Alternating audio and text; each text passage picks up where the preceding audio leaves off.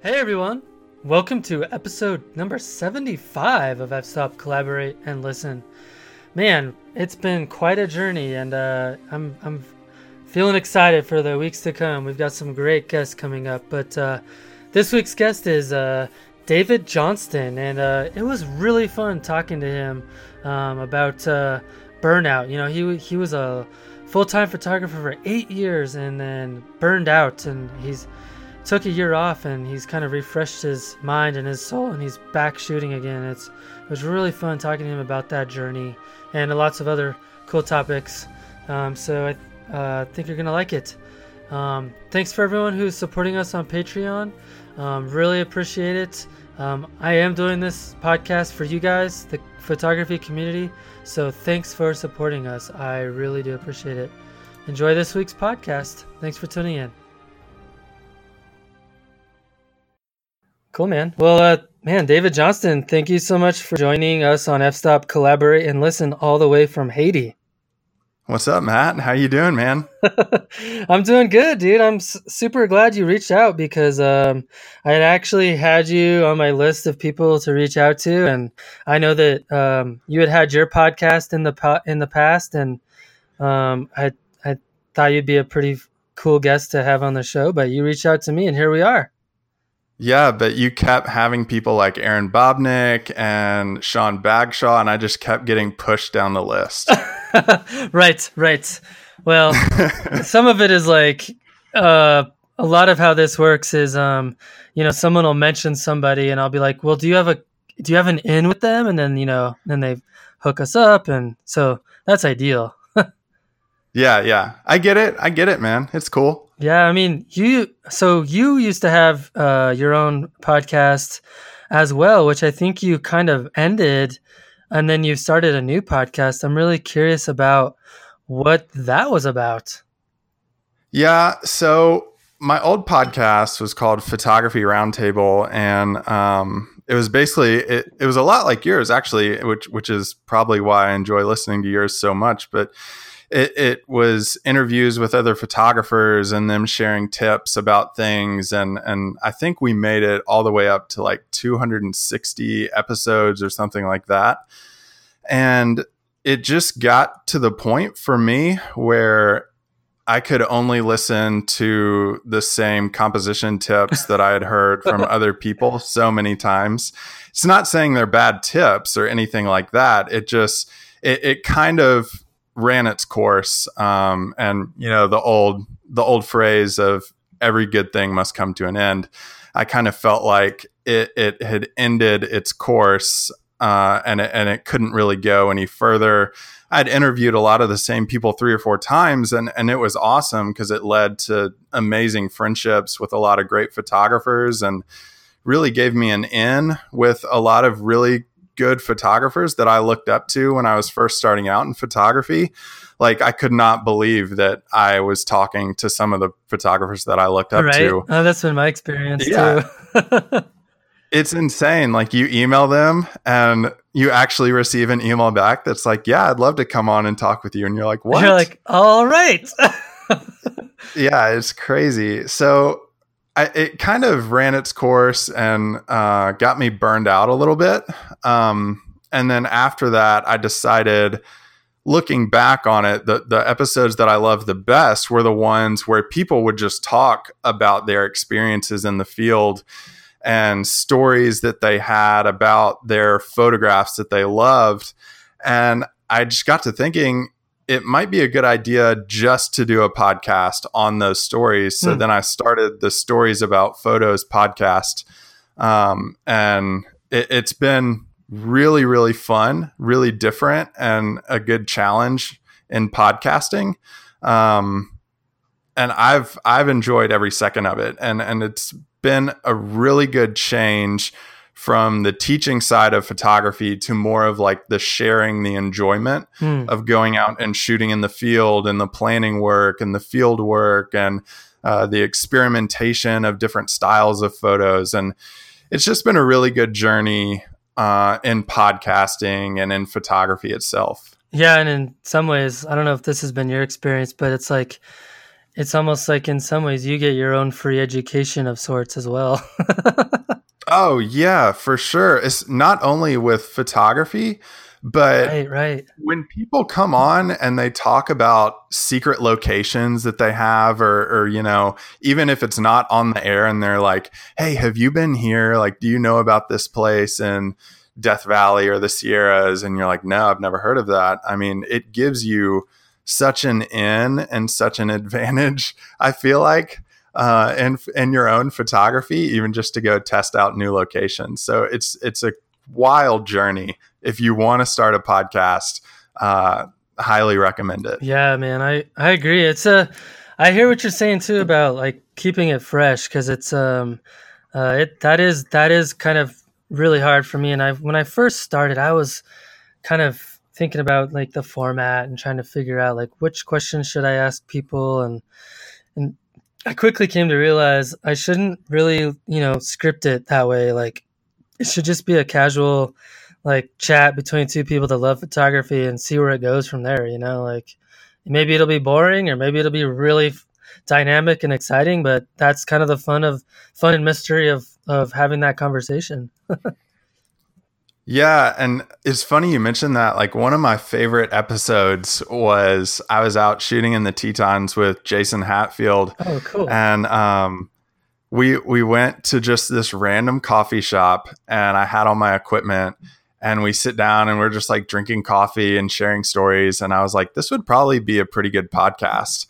So I just set everything up on the table right there. You had music and people talking in the background and like the espresso machine noises going. And it was like, it was probably my favorite episode to record just because we were hanging out, just talking photography and locations and, you know, what our plans were in the future for it. That's cool, man.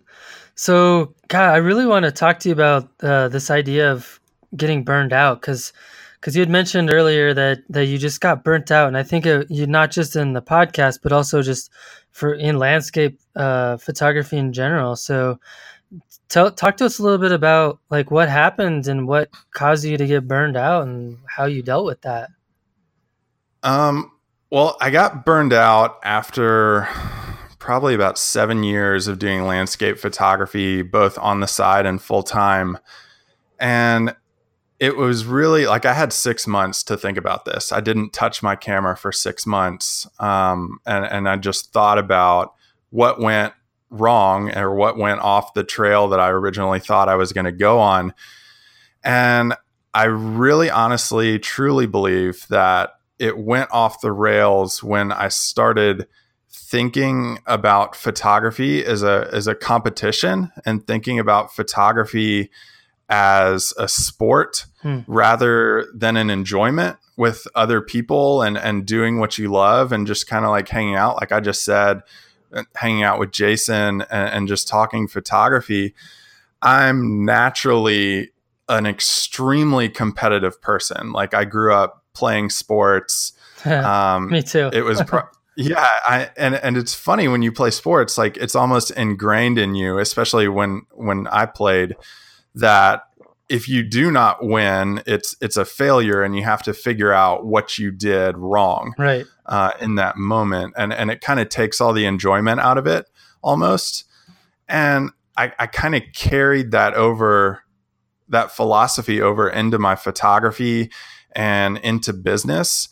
And I quickly realized that landscape photography was just not a competition at all. And, and I was trying to make it into this sport that didn't exist. And when I took that six months off and I really look back on it, I can see that some of my decisions in business were a little bit selfish. Uh, and I still feel bad for some of the things um, my ulterior motives with some people about talking to them or you know having them share something about a location and I, I, feel bad about what i was trying to do instead of just going out and shooting with people because the landscape photography community is so strange in the fact that people will cheer for you even when you're beating them even when mm-hmm. you take an amazing photo that may top theirs, they like cheer for you and cheer you on. And then they want to go out and shoot with you and learn how you did that. And it's like this whole collaboration. And I just wasn't, I wasn't getting that. And it really led to burnout. I was trying to do uh, more video projects, more audio projects, more blogs, more ebooks than everybody else. And it just led to uh, like an epic crash and burn uh, that that could have definitely killed photography for me. And I'm really glad that I put the camera down when I did and kind of had the chance to look back on what I had done and kind of the thinking that I'd taken into photography and um, really reevaluate what landscape photography is to a lot of people and kind of change my mindset to that as well. Yeah, man. So like looking back on that experience, what like if, you know, hindsight being 2020, like if you could go back and change your approach especially early on like what would you have done differently? Probably i would change the way that i interacted with people in the field. Um, you know a lot a lot of the things that we hear now coming out especially you know with social media and everything like that like you have damages on some of the landscapes uh, I probably took a few risks that I shouldn't have just to get the shot that I wanted to get. Uh, and I'm not proud of that at all. It, it's a mistake that I made and something that I didn't really listen to other photographers about. I just wanted, I wanted the shot and I wanted it so bad. I was willing to risk uh, the landscape that I was shooting. And then also, I would, if I went back and, and I could change what I started with, I would do more to interact with other landscape photographers on a more intimate level, on a more uh, like friendship based instead of strictly business. Like you're coming on the podcast, you're doing a guest post for me. Here's what you do. And that was really great. Okay, goodbye. See you. I'll call you again when I need you to do another post or another podcast.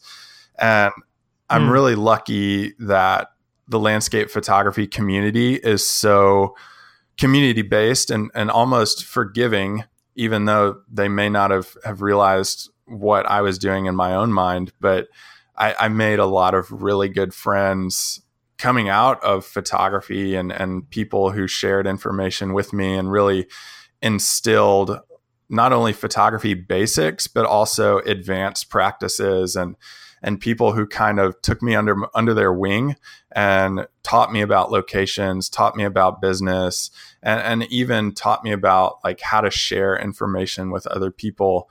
Um, th- those people and those relationships and, and friendships and photography are are so like priceless for me. Yeah, no, it's funny. Like I feel like, um, especially if if if you're if you have a competitive streak to you, like I'm the same way. I grew up playing sports and and you know I was a you know I played I was a pitcher in college. Like you know I was highly competitive all the way from like age ten on. Yeah. You know, and uh, I feel like combining that with with a uh, with something like landscape photography and social media where you're constantly seeing other people do stuff that you haven't done or like you just have this we get into this poisonous cycle of comparing ourselves to other people and trying to figure out how we can raise ourselves to those levels. And then it causes us to do all kinds of stupid stuff that we regret later and that damages relationships and makes us look really stupid. I, I mean me personally like too like just this last week I, I got really excited about uh,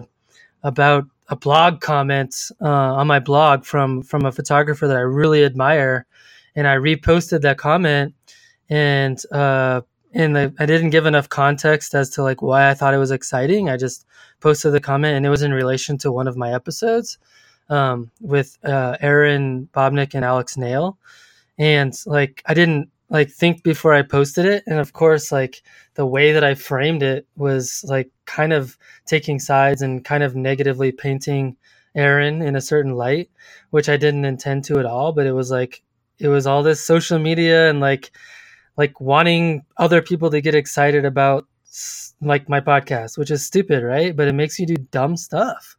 Yeah, and it's almost a really fine line because I don't think it's a bad thing to get excited about that stuff, like get excited about people that you really admire and look up to commenting on your work and telling telling you what they thought about it. But it at, in the same thought, it's almost like you have to keep it to a minimum of yeah, you can get excited about that, but then also how do you how do you give to your audience using what you just received like how do you give instead of bringing attention to yourself and what you do? How do you how do you turn that and, and, use it as a teaching moment for everybody who everybody else who might be looking?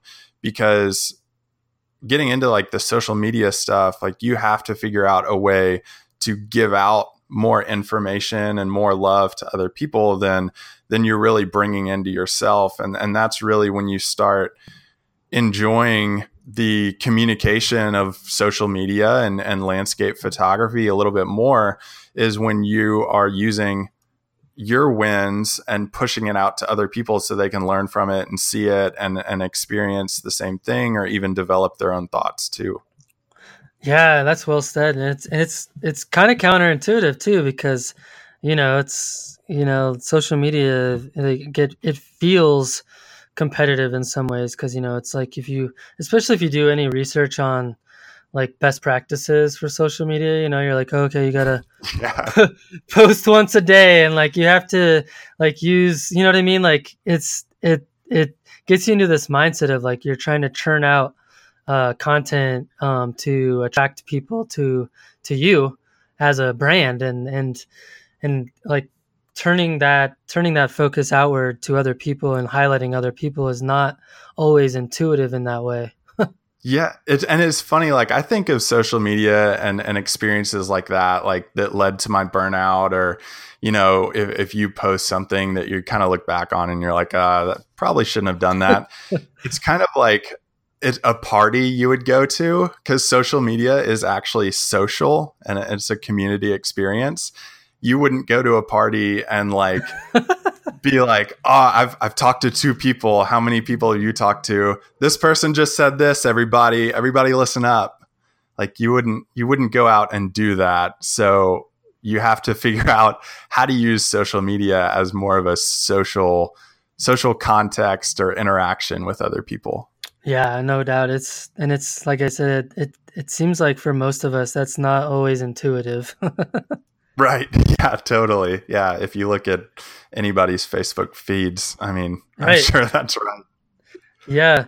So, gosh, so like after you kind of made that realization and looked back, what what prompted you to to get back into the into it? Um, well, it was after I had already moved to Haiti, and um, which I definitely want to talk to you about for sure.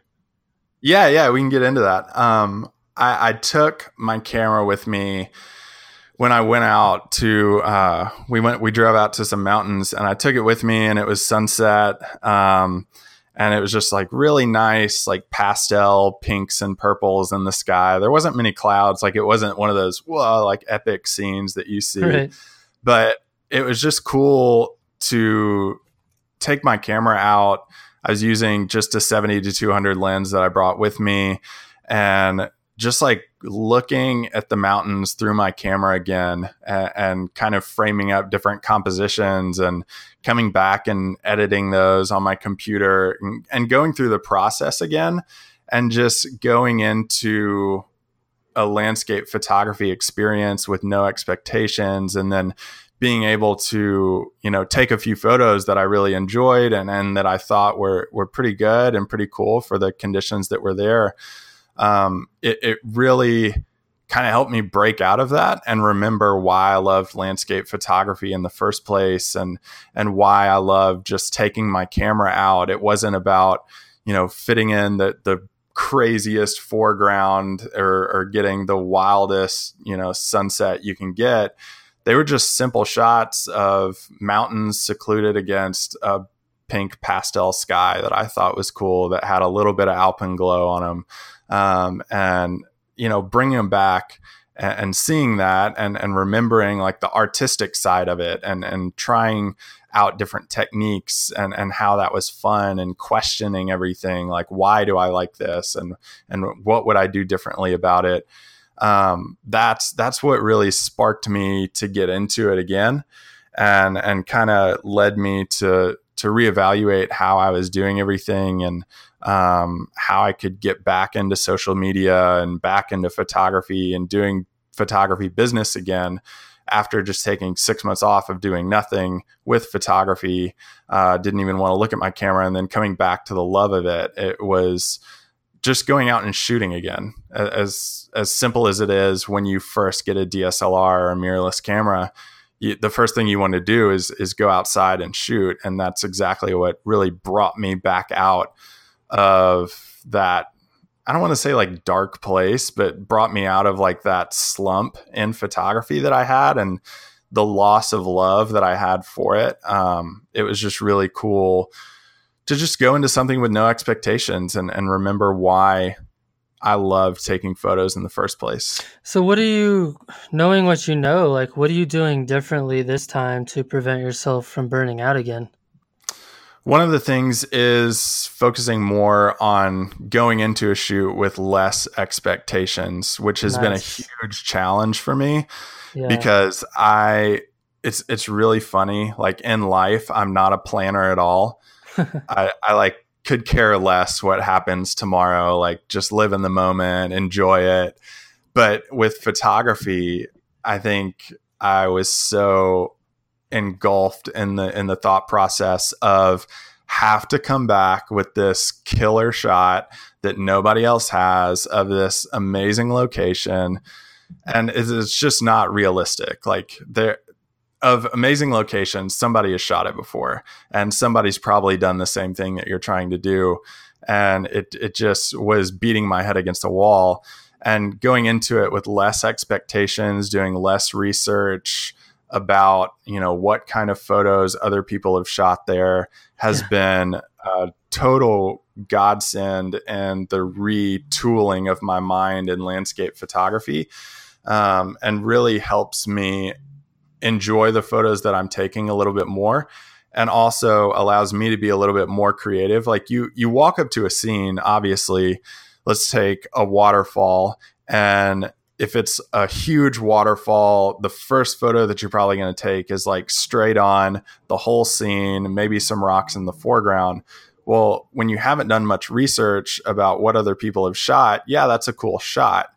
But then when you kind of work your way around to the edges and the sides, and even if you can get up under the waterfall, you can spend a solid two hours there easy just finding different compositions and finding smaller scenes within that gigantic waterfall that probably are a little bit better composed and a little bit more unique into what you're trying to do with your own photographic style rather than you know show up to a spot bang you hit the shutter you got the big waterfall it looks epic then you're out now, like staying there two hours and really focusing on the intricate details of an entire scene is what can lead to more thoughtful photographs, maybe not in that location, but in the future when you use that practice over and over. And then also with the business side, what I'm trying to do is be more of a fan to everybody. Mm. So, especially with like my photographs that I'm posting on social media, or if I'm posting a YouTube video on something that I went out and did, I will purposefully and and thoughtfully respond to every single comment. And some of the people who I know comment several times on a lot of my posts I'll even go into their profile, comment on some of theirs, and even reach out to them in email form, be like, hey, man, I really like this. Uh, it would be cool if you showed me or told me how you got that and, and kind of we can learn from each other here. Or, um, you know, just being a fan of everybody else has reaped so many more rewards and so much more enjoyment for photography on me. Like I used to go into Instagram search at, just for commenting on people to get them to follow me. well, that was so stupid and like self-centered and and selfish twisting it on its head and doing things completely different. Like I don't know if you're a Seinfeld fan, but the Seinfeld episode where George does everything totally opposite than he thought he would do in real life. That's what I did with social media. And um, I basically went into the search and I would just look at people's photos and I would like comment on everything that I loved about their photo. And I would just end it with like, keep up the good work. This is awesome. And that really led to so much more enjoyment and so much more like passion for me about what other people were doing and how cool it was and how amazing like social media actually is and and and yeah there are some negative things to it but in reality this is like the best time to be alive as a photographer because you have so many things at your fingertips to enjoy all the time yeah it's funny you're talking about going to scenes or locations and not having any expectations because I found myself doing the same kind of thing where I would, you know, do all kinds of research and look at other people's shots from locations, and then I'd be like, well, I need to get that same shot. And I don't know, maybe two years ago, I stopped doing that. I like this last year, I went to Iceland for the first time, and I purposely didn't look at anyone else's shots of any of the locations we were going to go to um, because I didn't. I just wanted to like discover that place for myself and and try to find stuff that interested me about that place. And I knew that you know that could result in worse photos, but could also result in photos that you know I normally wouldn't take myself, or that you know maybe other people never quite saw them saw themselves either. So I don't know. I think that's a much more rewarding approach to to landscape. Uh, so I told that totally resonates for me. Um, Totally, man. And like another example, I just got back from Ireland, and while I was there, I went out and shot. I did I did one research about a location that I wanted to go shoot uh, in Howth, Ireland, and I wanted to shoot the Bailey Lighthouse, which is this just massive lighthouse out on a cliff. It's like your classic Ireland yeah. cliff where waves are breaking, and you have this gigantic lighthouse and I, I saw these photos of it and I was like, wow, that would be cool to get, you know, a shot like this. And then I, I did no research on anything else. And the day before I went out to Bailey, uh, I went to the Wicklow Mountains and it was like the most amazing, most fun day of shooting that I've had in a long time. And then I went out to the Bailey Lighthouse the next day. And the whole time I was just mad because I wasn't getting good light and like I was like, oh, I can't get the shot, and it totally ruined right. the experience yeah. for me. Um, so I'm curious, like when you used to, um, when you used to go out and you had high expectations for a scene or a location, um, did you find yourself doing anything, um, per- perhaps like after the fact? to compensate for those high expectations and not having achieved them like specifically like did you you know like would you re- go back and back to a same location or would you do stuff in post processing to like make it feel like you didn't totally like lose out on that experience or did it affect you in any way in terms of how you approached your photography um i and this is being 100% honest i would totally act like a little kid. I would like lose out on a shot of a cool location and like even if it just wasn't good conditions i would just be like that location sucks. Like i don't need to go back to that one again. I've you know been there done that checked it off the list. Um, and i didn't come out with anything good. Where on the flip side like when i first started out in photography i can look back at locations that i went to three four five six times in two months trying to get the right shot and when I finally did, it, it was so enjoyable to, to have that experience. And, and it's just somehow I lost that along the way and, and just getting so caught up and, you know, immediate, immediate enjoyment and satisfaction of something that's not there. Like landscape photography is so fleeting and conditions are so fleeting. You're, you're not going to get everything the first time you go out and that can be a hard lesson to learn for a lot of people especially when they're first starting out like you see instagram feeds of the most ridiculously epic shots that you've ever seen. And let's say you're doing research on Iceland for that, which is a good example because everybody's going to Iceland right now um, for good reason too. Sure. You do research on Iceland and you go and, you know, it's like not very good conditions the whole time, which seems a little bit unrealistic now for my example. Um, probably should have picked a different location, but um, let's say like you don't get good conditions and you're just like disappointed because your photos don't look like somebody else's. Like that that is a little it's a little silly and, and thinking about changing your thinking and, and going out with no expectations and uh, just going into it being like hey look conditions are fickle and they change all the time. You know i might not come out with anything good. I might come out with something that's just ridiculously crazy that's never been shot before. Let's just see what happens. And that's for me personally, that's been a way better approach to everything. And it's definitely gotten me to stop acting like a little kid whenever I don't get my way in photography. Nice, I love that. I feel like I have, I feel like we have a lot in common because I I think I went through a phase where I was like that as well. It was like this sucks, you know, and uh, it it's hard to break out of that, especially if you have two or three or four of those experiences in a row. It's like, wow, this is this is not why I got into photography. But it's it's all about that expectation management, right? I mean, it's yeah. like if you don't have any expectations going into the experience, your mind is open to so many different possibilities, and you'd be surprised at what you come home with, even in bad light. Like there is no such thing as that's bad ex- light, right? I mean, really. Yeah, that's exactly right, man. Like and I'm not saying go into like life with this, you know, advice, but definitely your landscape photography, low expectations or no expectations, usually come away with something that you're pretty happy yeah. with.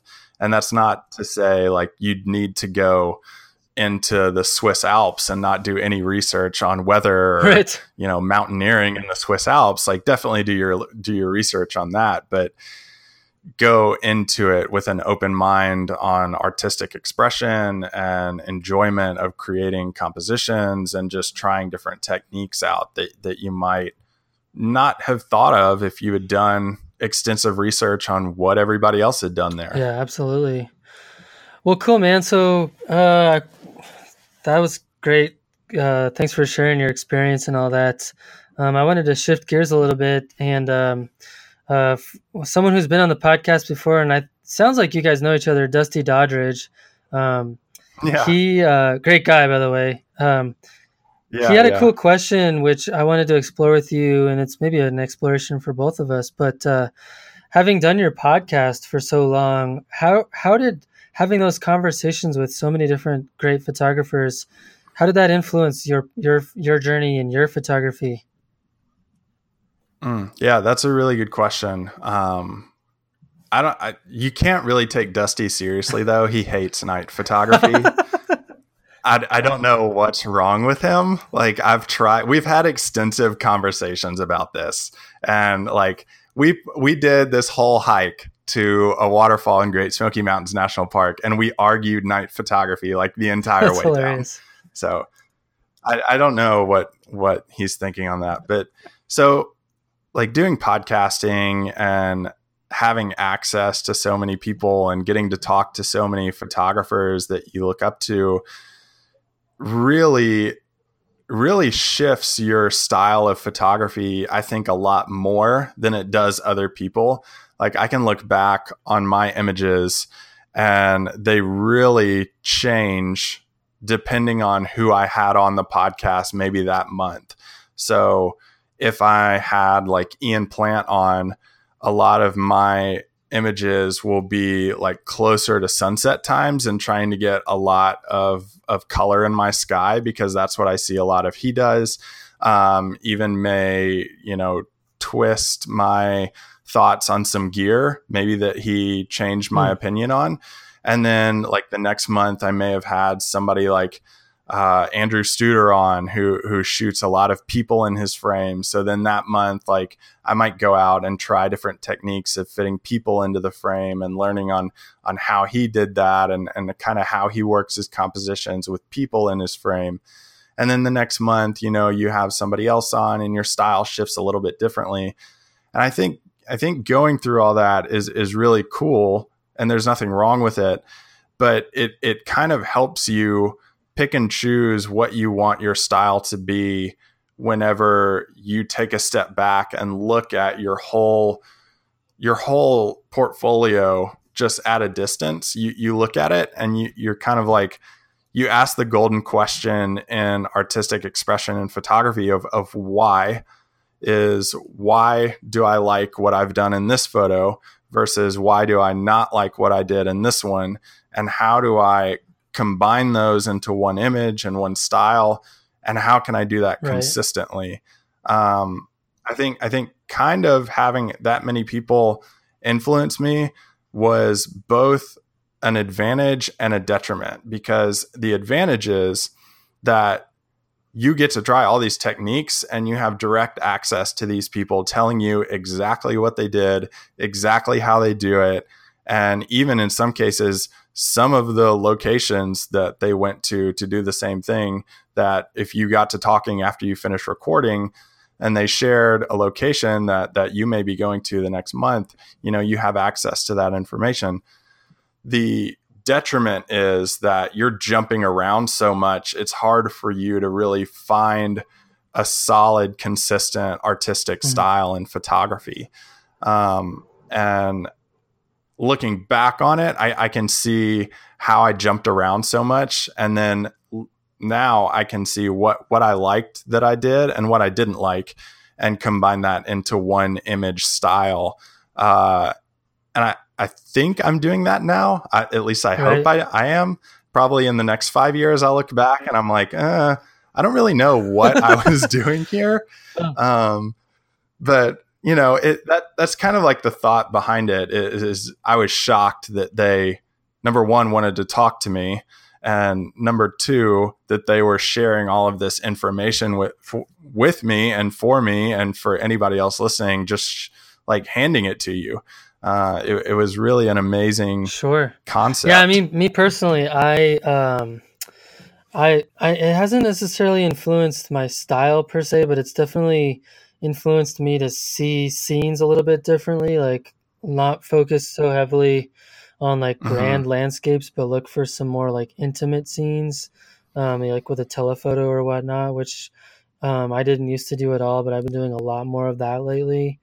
And then um, I definitely have been influenced um, to like really re-examine my post-processing style and and like do try to do a much more job of representing scenes um, in the most realistic ways as possible. You know, obviously, I'll take some artistic, uh, you know, liberties in terms of like accentuating certain colors or whatever. But like, I used to do a lot of composites and stuff like that, and I don't do that anymore. So it's like, I think having a lot of conversations for me has really changed the way I think about landscape photography, not necessarily how I approach it.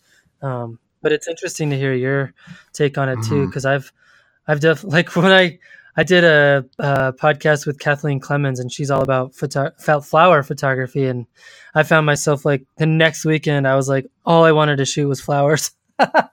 so I totally get that. yeah, it's yeah, yeah, it's like that. Yeah, and I, I I experienced the same thing. Like I know you've had Sarah and Ron on before, mm-hmm. and like such good people. Like absolutely, like talking about the supportive community of landscape photography. Like they are at the top of the list for sure. Absolutely. Um, and their style, like like Ron and Sarah's style is something I could never replicate. Um, and I've, I've, I think I've told them that before. If I haven't, I need to, but it like the way they see things and, and shoot like minute details in a landscape is something that I would walk straight past going for a bigger shot. Me too. Every time. it's, even, it's, even when I try not to, it's like, oh, I'm really looking for those intimate scenes, and like I, I'm sure I walked by thousands of them, you know? Yeah. And even when you're trying to find them, yeah. Y- like you shoot something and then you look back on it and they've shot something that's like within a one to one ratio of what you shot, and you're just like, dang it, like why didn't I get closer? Right. or why didn't I use a different lens? Or yeah, exactly. Yeah. So so things like that is like that's probably a better answer to your question. no, it doesn't. It, it is crazy though. Like it has changed a lot of how I think about photography in general. It's yeah, I like I'd like to think it's for the better, but who knows? Yeah, I mean, I hope so. I guess we'll find out. Right. We'll look back. Us. Yeah, we'll look back and be like, "Oh man, I wish I would have never done that podcast." well, dude, I, uh, I really, only... I really want to hear about uh, Haiti. So, like, why did you? What, what the heck, dude? Like, why do you? Why did you move to Haiti? What's that about? And what are you finding there that's in, that's interesting? Yeah, like that's that's the most common question whenever I tell somebody that we live in Haiti. They're like, "Why?" uh, and it's it's literally like the one Caribbean country that nobody goes to, and you know, for good, there are good reasons for that. Um, but Haiti is is really a country that's on my wife and I's heart. Um, we came here uh, w- right when I was like really going into my slump in photography, and and when I kind of just put it to the side for a while. Uh, we moved to Haiti to be missionaries and do work here. Oh, wow. So my wife does a lot of like uh, medical work. She's running a clinic right now. Um, she's a midwife and a women's health nurse practitioner. Um, and I did a lot of like uh, personnel management, I guess you could call it.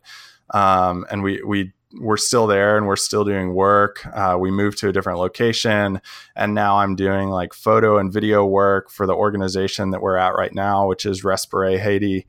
Um, and it's it's funny, like people are like, "Wow, you you live in Haiti and you're doing missions work. Like that's so cool."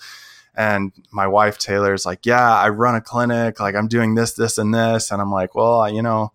I take photos and videos and I like post on Facebook. so saving the world.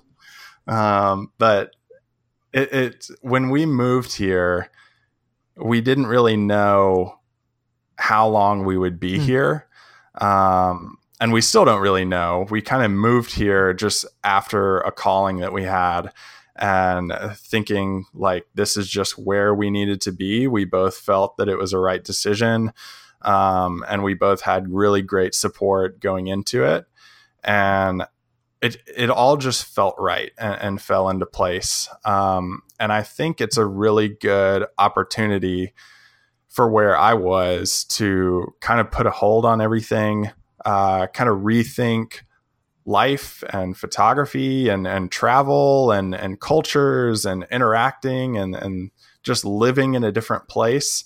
Um, and, and we just love it. Like we love the country. We love the people there's tons of news I know about Haiti, about like, especially in the last couple months, there have been, you know, riots reported on the news about gas prices going up. And yeah, there were two or three riots in the main capital city, but out where we are, everyone was kind of just like normal everyday life.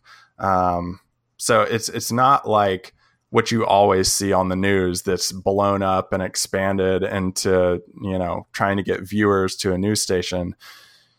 In real life like everybody is so accepting. Everybody is so just relaxed and you know every day has its own problems so you just take it one day at a time and, and see what happens next. And um it's just been an amazing learning experience. But but we came down here for for our missions call for sure.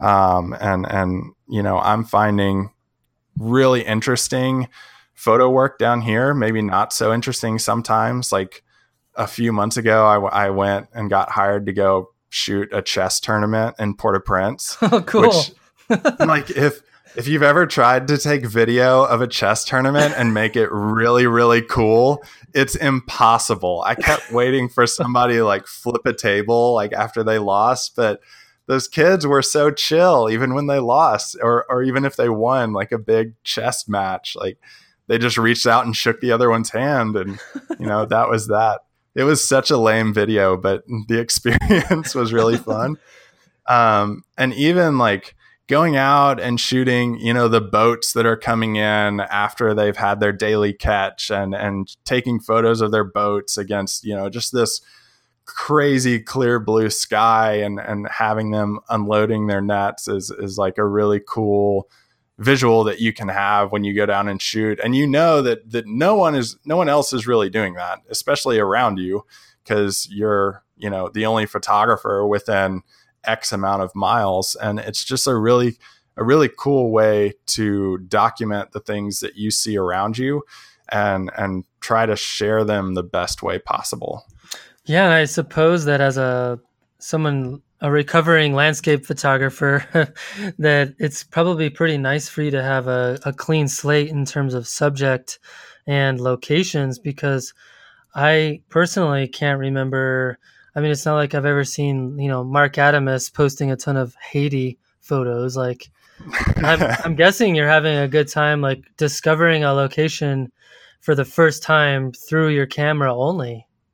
Mm-hmm. Yeah, and and it used to be like when I would go out and shoot, I would go somewhere for you know two or three days, and like I said, check it off the list. Been there, done that.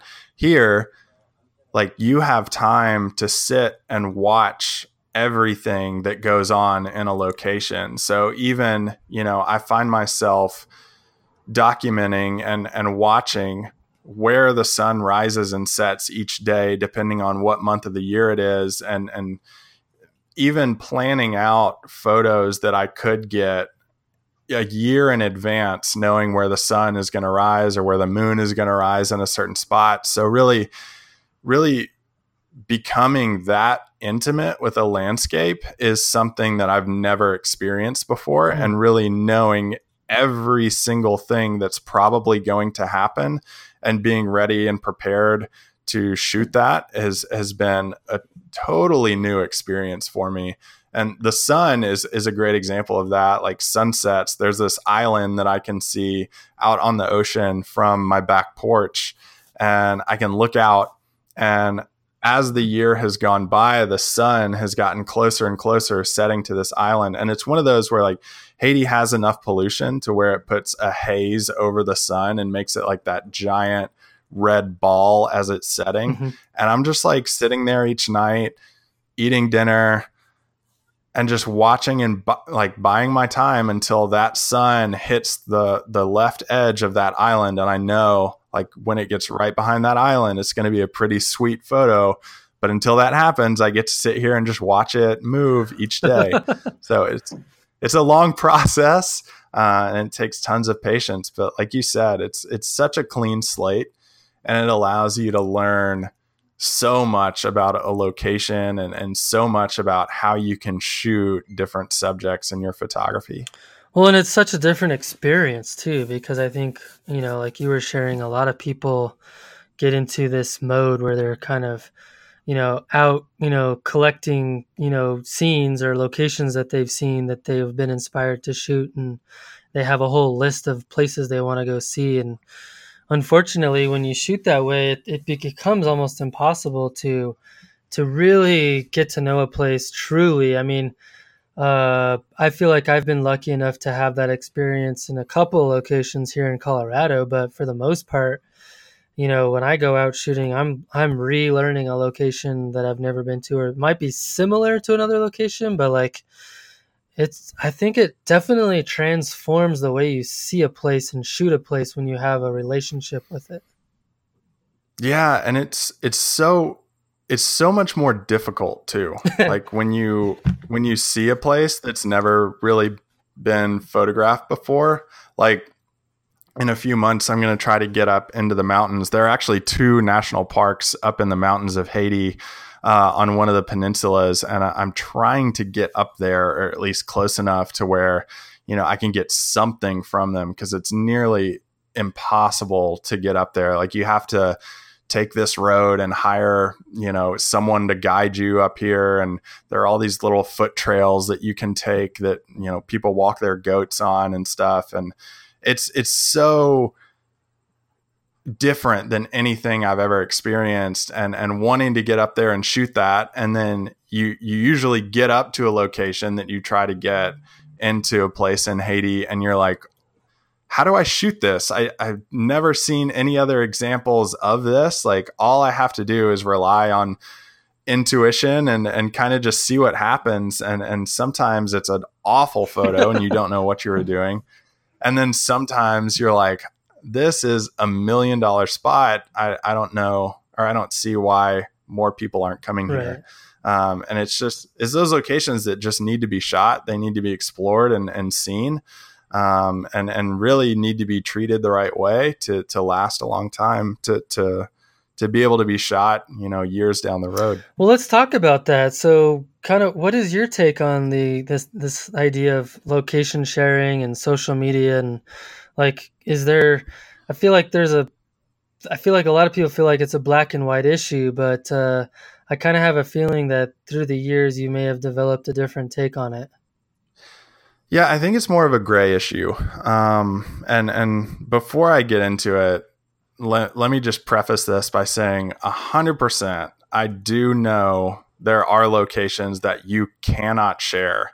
Like talking about Dusty, like me and Dusty have been to one in the Smoky Mountains that we like walking out there, we were both like, yeah, this could not handle foot traffic. Like we can never really share this location with anybody else um, especially to the masses. Like we can maybe take one person out. I don't even know if I could find it again, to be mm. honest. um, there are locations like that, a hundred percent, and I totally respect that and get that.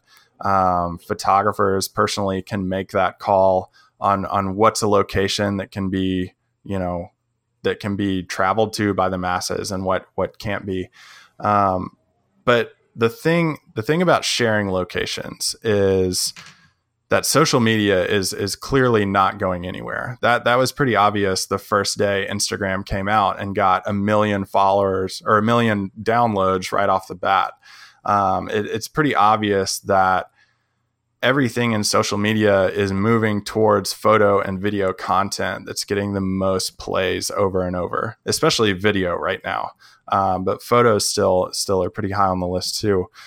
So social media is not going anywhere. As photographers, we really have to be smarter about how we share on social media. And and I did a YouTube video about this and I was really like I almost took it down off YouTube just because I got all these comments on it that were like, "You're right.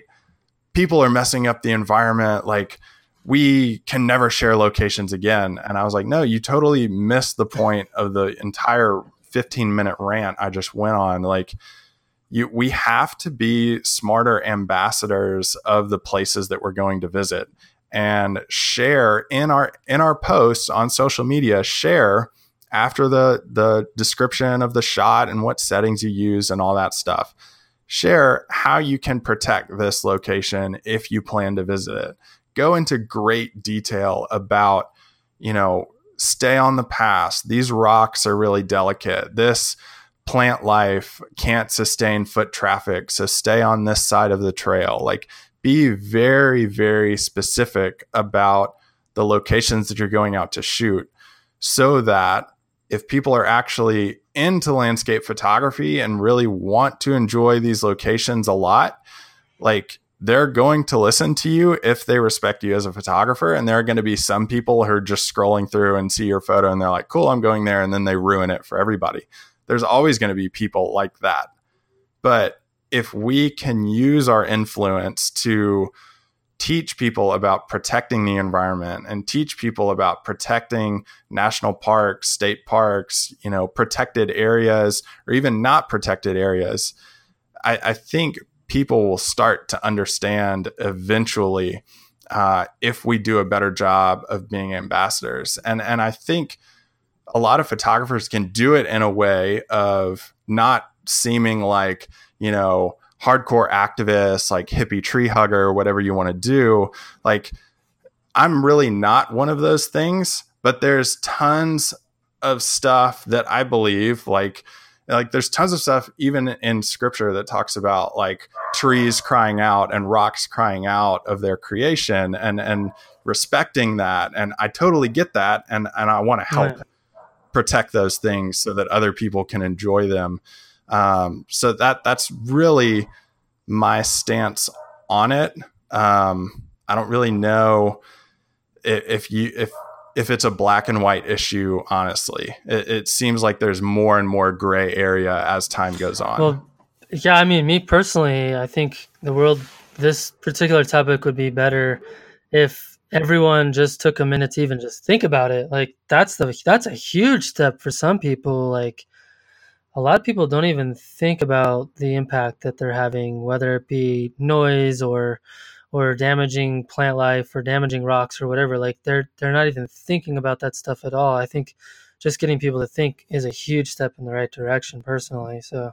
Yeah and just encouraging people to actually follow the rules. Like if it doesn't say if it says don't fly your drone here don't fly your drone there. Like there's a reason that it says don't fly your drone respect that and and understand that and educate people on why that is like even if you shared a photo and you're like, I wish I could have gotten a drone shot here, but the rule is here that you can't fly your drone for this reason, because of this, be very specific in everything you say and right. have a reason to it.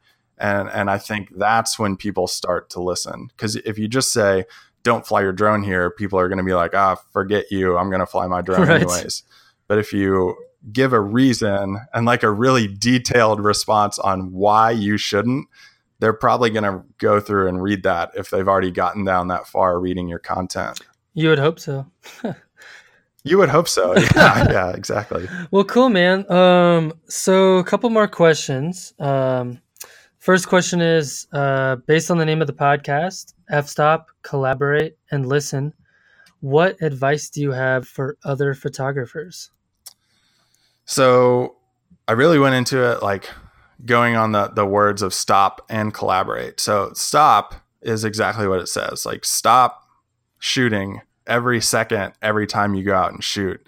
I've had so many better memories and and better stories behind photographs that I shoot if I'm just shooting and then I just like put the camera down and step back and just like watch everything that's going on because it is it's so amazing to see a landscape unfold in great light. And yeah, you might miss a shot here and there, but usually you're going to have a way better memory of everything that was going on if you're not fumbling around with mm, a filter or, you know, switching your setting to like two stops down or, or worrying about all that stuff. Like just stop for a second and and watch it. Watch it unfold and you'll have a way better appreciation for the photograph that you just took or that you're about to take. So yeah. take it just a few seconds, just calm down and watch everything that's unfolding before you and then collaborate. Don't be afraid to reach out to other photographers or don't be afraid to reach out and get advice from photographers if you're just starting out. Like, especially like what you and I just talked about having a podcast, it was amazing at the people who would actually respond to emails. Like reach out to them. They'll probably read your email and they'll probably give you a few tips going into it.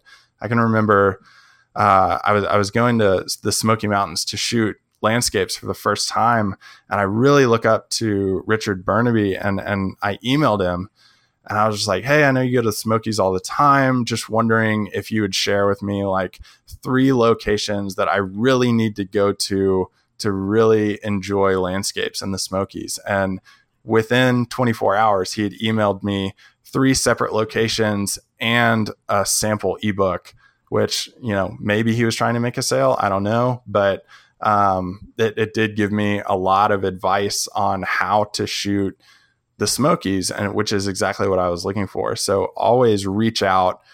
The worst that can happen is they can say no, or you right. won't get a response, and that's really not a big deal in the grand scheme of things. Totally. Yeah, it's funny you talked about um, about stopping and just watching the scene unfold.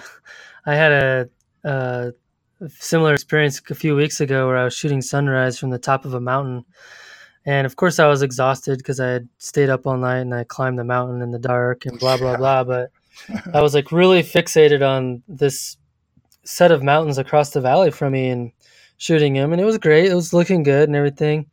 And I kind of just took a break for a minute and I looked to my left and this other mountain was just blowing up with color. And I was like, oh my God, how did I miss that?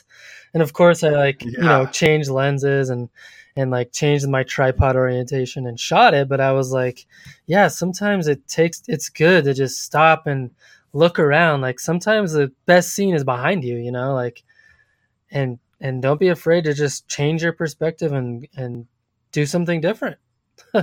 Hundred percent, man. I mean that it's such good advice that you know even. I mean, I forget all the time. I know, me and, too. And when I remember to do it, I'm just like, why haven't I been doing this all the time? I know it's so easy to forget, especially in the moment when the light's going off or something. You just get so fixated. At least I do. And then it's like, oh, by the way, like, did you see that cloud over there? Like, oh no, I didn't. it's funny how that works. Yeah, totally. Well, cool. So, who would you love to uh, hear on the podcast? Okay, so I have a few names, and I've been listening to the podcast for a long time. So I had I had a list built up, and I narrowed it down for you. So, all right, uh, a few names. Uh, number one, Paul Hassel is uh, one of my good buddies in photography. He lives in Knoxville, Tennessee, where I went to college, and and we've hung out a few times. And he's just a really cool guy. He has a lot of great perspectives on on photography and and shooting, and uh, I think he would be a really good interview. Um, Michael Frye is someone that I've looked up to since I started landscape photography. Yeah, just his style, like kind of like Sarah and Ron's, like we talked about. His style is something I could never replicate because I just don't see things that way.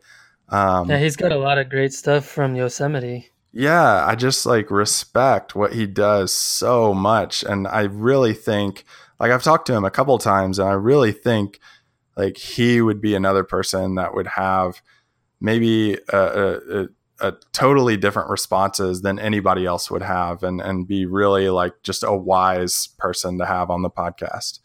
Nice. Um, Jason Hatfield is somebody who I mentioned earlier who I would love to hear on this podcast. Really cool guy. Yeah, um, I've, been God. Me and Jason, I used to we used to talk to each other a lot, like on social media and stuff like that. So yeah, I'm. Um, I've I've known Jason for a long time. cool, man. Uh, yeah. Nigel Danson lives in the UK. He's a cool guy. Um, he has a British accent, so that would be entertaining in and of always itself. A bo- always a bonus. Yeah, yeah. Um, and then the last person, John Barclay, uh, is somebody who is just like the wisest landscape photographer that I've ever talked to. Such a good guy, has such great personality. And even like I've talked to him once uh, on my old podcast. And after we talked, you know, we were talking about like it was it was right when I was going into a slump and uh, you know, I kind of wasn't having fun with photography anymore. And he emailed me a book on like the artistic side of photography that really helped me get back into it. Oh, cool. That's so awesome yeah. when people like go out of their way to like really help other people, especially nowadays it seems like it it's not always intuitive for for us to do that. Yeah, for sure. It's it's really cool. Well, man, thank you so much for coming on the podcast and uh, spending the time. It's been so fun getting to know you and learning about your experiences and chatting about all of all of the crazy stuff that you've been through in the last few years. It's it's been really fun, man.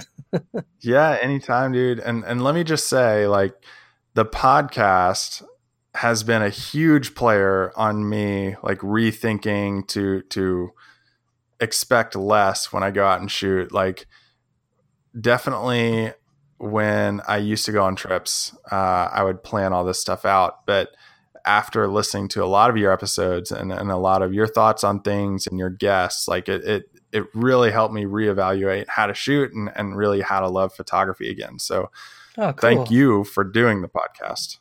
Man, that's awesome to hear that feedback. Like sometimes I wonder if people are listening, you know, sometimes. So I appreciate that, dude, a lot. Thank you so much. Absolutely, dude. That's cool. All right, well, thanks to David for taking the time to visit with us. Um, check out the liner notes on my blog at www.mattpaynephotography.com for tons of links to the topics we discussed, including links to all the websites of the people that he recommended. Um, thanks to everyone who's uh, been leaving reviews of the podcast on iTunes. Uh, someone really awesome just left a great review, uh, five star review. Thank you, QT Luang, um, for leaving that review. Um, and P.S. I really love your work on the national parks. Um, it's awesome.